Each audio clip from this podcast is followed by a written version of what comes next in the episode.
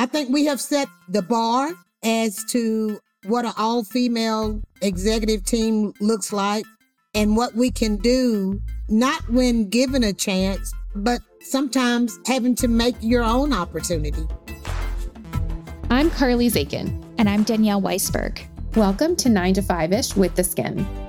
We've run into so many questions over the years and had so many moments where we needed advice, and we got it from women who'd been there. And that's what we're bringing you with this show. Each week, we're helping you get what you want out of your career by talking to the smartest leaders we know. Because we know your work life is a lot more than nine to five. All right, let's get into it. Today, our guest is Victoria Eady Butler. She is the master blender at Uncle Nearest Whiskey, which makes her the first Black female master blender of whiskey in this country. But Victoria's path to the liquor business wasn't exactly a straight line. She became a master blender after spending over 30 years in a totally different arena law enforcement and intelligence. Victoria, we're so excited to have you on. Welcome to 9 to 5 ish. Thank you. I'm glad to be here. I appreciate the opportunity. So, before we jump in, we love to start all of these conversations with a quick lightning round. So, quick answer, sorry, quick questions, quick answers. Are you ready? I'm ready. All right. So, I have to ask, what is your go to cocktail? What do you order? Oh, I like a sidecar made with Uncle Nearest. That is my favorite. I feel I like it. in the in the new role you have to say that, but it's like how do we get I'm there? Not, I'm, I'm not embellishing. Uncle Nearest is the only whiskey I drink, of course. I didn't drink a lot of cocktails prior to coming into the spirits industry. I would drink, but it would be maybe a whiskey and a splash of ginger ale. That's not a cocktail. So, Okay. so that's it. What's your favorite food to pair with whiskey? What goes really well? Uh, everything goes well with it. But my favorite is probably chicken wings. I like chips and dip, but I don't I don't really eat and drink. I'll have a cocktail maybe before dinner. I'll enjoy my dinner and then have a cocktail afterwards. I like your style. Okay, what is, you know, prior to this role, you spent a, a lengthy career um, in law enforcement. What is your favorite legal show, like touching on law enforcement? Which, any specific franchise? I like them all. You know, Victoria, I know we're going to get along now. It's our We do too. we do too. I do. I like them all. What is one thing that you really miss about your old desk job? I miss the people, some of the people that I had the pleasure of working with more than anything. You know, the law enforcement community, much like the spirits industry, is like a big fraternity or sorority. There's a, a beautiful camaraderie. So I, I miss some of the people that I talk with on a daily basis that I don't do that anymore. Okay, let's let's dive into it. So before you became the master blender for Uncle Nearest, you worked for 30 years in a totally different career. Can you walk us through that life change, how you started to work with Uncle Nearest?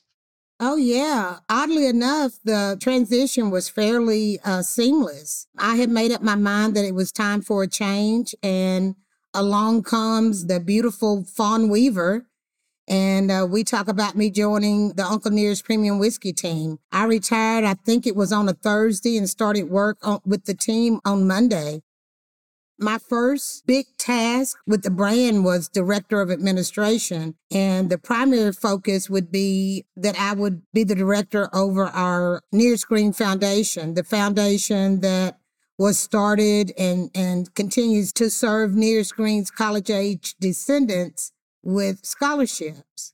And so that was my focus then. And of course, that lasted all of about 60 days before I was tapped to uh, blend the first batch of Uncle Nearest 1884 small batch. While it's totally different areas of work, the transition was just smooth, you know, more than I could have anticipated.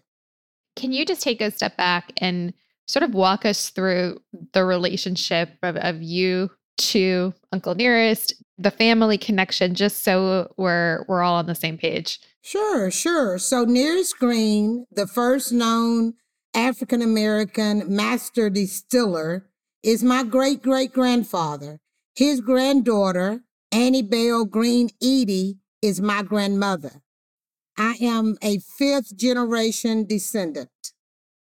What I love about your story is you did something for so long and then went into a continuation of, of a family business of sorts. When you were growing up and you go into law enforcement, did you ever think you'd be doing this one day? Oh, no. I, I, I never considered it as a grown female. I've always enjoyed a good glass of whiskey, but no, I never dreamed that I would be in this role. Now, I knew what my great great grandfather's relationship was to a young Jack Daniel and what his contribution was to to his brand, to the Jack Daniel brand. But uh, I never dreamed or even had a consideration that I too would work along those same lines one day. So when you switched careers, I mean, you were really far along. You had retired from one. Did it feel like a pivot or or did it feel like this is totally new and and it's a challenge? You know, I had a lot of emotions. Granted, I had met a lot of the team before uh, taking an official role.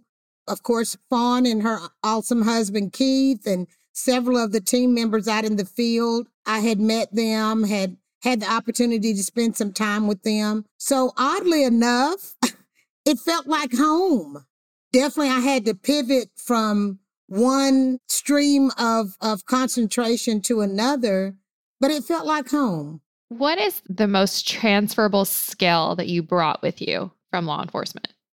The attention to detail. It was very important to make sure that every T was crossed, every I dotted, you know, that nothing went unmissed, overlooked while I was overseeing, supervising the team that I, I, I did when I was in my previous career. And that attention to detail is still important now. We put out a premium product on the market. So it's very important that we continue to reach that bar with every batch that we put out, with every drop that we put in the bottle. And so attention to detail is very important now, just like it was then. I'm listening to you and I'm like, what would it be like after, you know, I'm doing the Skimm for 10 years, let alone 30 years, if tomorrow I had to take on a big job in a completely different field? I would be like so nauseous with nerves. And, you know, I have a really good attention to detail, but I would be panicked. Walk us through just like for those that are listening that are, are contemplating making a career pivot and maybe feeling like, you know, I only know how to do this one thing. And if this is like totally out of left field, like I'm not going to do that. Not, it's not going to be my thing. What's your approach to taking on something in a totally new field? Well, you know, I, I am not going to pretend to be Superwoman. I am not her. Uh, naturally, I had some nerves, but I did not have any hesitation. And, and, and of course, with my yes came the opportunity to continue my family's legacy. And so naturally, it's probably a little bit different than someone else who may be starting a whole new career. So uh, the opportunity to continue my great great grandfather's legacy was one that I, I just couldn't say no to. And then around a group of people, the team that I was coming into, the confidence level that that Fawn had for me and and and with me, it just was unmatched. So I, I think it, it depends on the the team or or the people that you are going to be working alongside and being totally dedicated to what you're about to do. I knew that when I joined the team that my past life, far as my career, that that's exactly what it would be.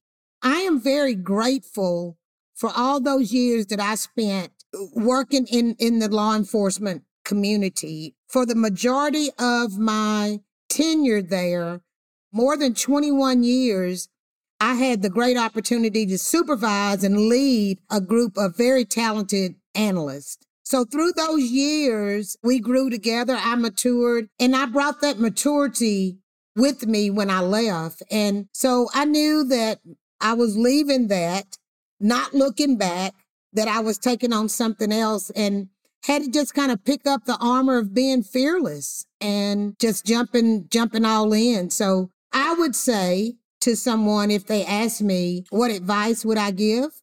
And that is being totally in focus to what you are about to do, not looking back, being totally dedicated to this new role, this new adventure, this new chapter, and being fearless in going about how you're going to do it. So I'm putting myself in your shoes, and you've got kind of two things on your shoulders. One is you're entering a career later in life that you haven't had a, as much experience in and, and are learning the ropes in a completely different industry. And on the other shoulder, you've got a family business that's generational now that you've got to make sure stays alive and that you carry this legacy forward. How do you carve out the freedom for thought? For like your creativity to come through and to sort of put those pressures to the side?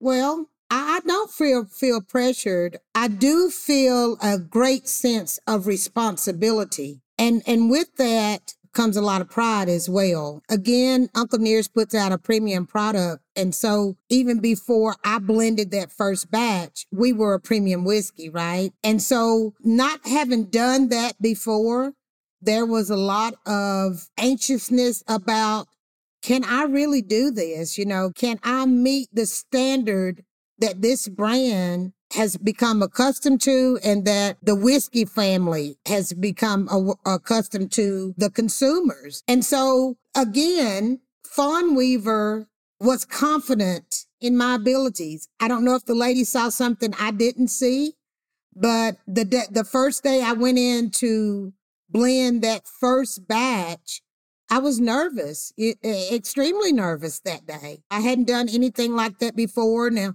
when I joined the team, I started studying the language, the, you know, the definitions of what things meant in the spirits industry. The thought then was, I need to know these things just so I can have an intelligent conversation with my counterparts, with other people out in the industry, not knowing that just 60 days later, I would be asked to blend 1884 small batch. But again, with Fawn leading the way and extending this great confidence uh, in my abilities and then being surrounded by uh, nothing but encouragement and positive energy from my teammates who were in that room with me that day. The nerves soon subsided, and the ultimate decision about what was going to be in the bottle was left to me. And I made the right decision, and I have continued to do so since that first day it's kind of hard to explain other than to say and and again not to sound like a broken record or to quote cliches but whiskey truly is in my blood. What i've been able to accomplish within such a short period of time has never been done before and it certainly has not been done by anyone that wasn't in the spirits industry with a stream of experience for years. So I just believe, embrace, and acknowledge that what my great great grandfather possessed in regards to the skills of making whiskey, I too have those skills and capabilities as well. What are you most proud of in in your career so far? Oh my goodness. Every day, you know, is different for us at Uncle Nearest. One of the things that comes to mind right off is our distillery. I am extremely proud of what we're doing and I get emotional about it. I don't know why, oh. but it's it's home. We have a home for our brand. And Nearest Green never made whiskey on that property, but every time I drive onto the campus of Uncle Nearest, you know, of Nearest Green Distillery, it just feels like home. And I'm grateful that every weekend we have sold out tours and we get to share this beautiful history with people from around the world. And I'm, I'm just extremely proud of what we're doing there at the distillery. I love that answer. You've talked a lot about the concept of home. You've talked a lot about your team. You're the first Black female master blender in, in the whiskey industry. I'm guessing that's not easy, especially for someone like you who said, you know, it's not like you grew up blending, but it is in your blood. Also, you work at a company where the executive team is all women. Yeah, that's pretty cool, right? It's very it's cool. so cool. How do you feel like that has given that I'm I would guess the spirits industry is not made up of a, a lot of all women executive teams. How has it been helpful in creating a place where, you know, just describing it leads to such a kind of like visceral feeling? Again, it was one of those things in regards to building an all female executive team. Fawn selected those women who best fit the position and happened to be all females. And now that we are here with the first and I think the only all female executive team, I, I just, I enjoy it every day working alongside these talented women. They're very creative and they're all dedicated. We have this beautiful family that we have created. I wouldn't trade it for anything in the world. I think now we have become the the example of what women can do in the spirits industry. Our chief business officer, Katharine Jerkins, she is one hell of a businesswoman. What she has been able to achieve along with, with our team is remarkable. We're in all 50 states, 12 countries, and we're not five years old yet. And that was accomplished two years in, which is just, it's crazy. It's amazing. But that's the kind of people that I have the the honor of working alongside every day. I think we have set the the bar as to what an all female executive team looks like, what it looks like when females are leading the fastest growing American spirit in history and what we can do, not when given a chance, but sometimes having to make your own opportunity. I want to read a listener question that I, I really love, and this is from Judy. And Judy wants to know How did you give yourself grace as you learned new skills in your new role? I think a lot of women tend to be hard on themselves and aren't patient with themselves when they learn something new. Again, you know, I'm no superwoman. With all the awards and accolades, sometimes it can look easy, but I work hard.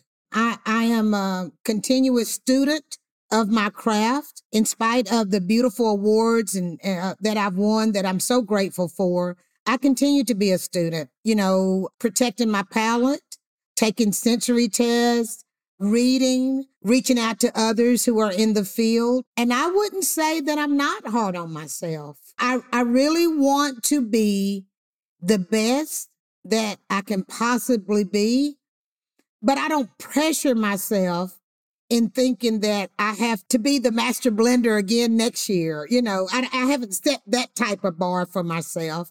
I just go about doing what I know to do to the best of my ability and continuing to be open to learn. And when I do make a mistake, I leave that mistake where it is and focus on moving forward. Great advice. Victoria, who else should we have on the show? Oh my God, you've already had Fawn? We did. She recommended you. Okay, you've had Fawn. I think you would have a great conversation with Katharine Jerkins, our Chief Business Officer. She is, you, are talking about from my team, right? Anyone. Who, we, who you Doesn't should have. have to just be your team. Anyone. Well, there are other women in the industry who are making great strides. I think when it comes to diversity and inclusion, Victoria Russell with Beam Suntory is is very knowledgeable, smart. I think that Tiffany Berrier, who is one hell of a mixologist, uh, she's an African American female who is making her own mark in the spirits industry. I think she would make a great guest. Well, you are making um, me very excited for after I have this baby to to go get some whiskey. Victoria, thank you so much, and congratulations on everything thank that you've you. done. Thank you. Thanks for listening to this episode of 9 to 5 ish with the Skimm. A new episode will be in your feed again next Wednesday. In the meantime, check out our news podcast, Skimm This. Every Thursday, we cover what you need to know each week in 30 minutes or less. And we've also got another podcast, Pop Cultured with the Skimm, where each week We're covering the pop culture moment everyone's talking about. New episodes drop every Tuesday.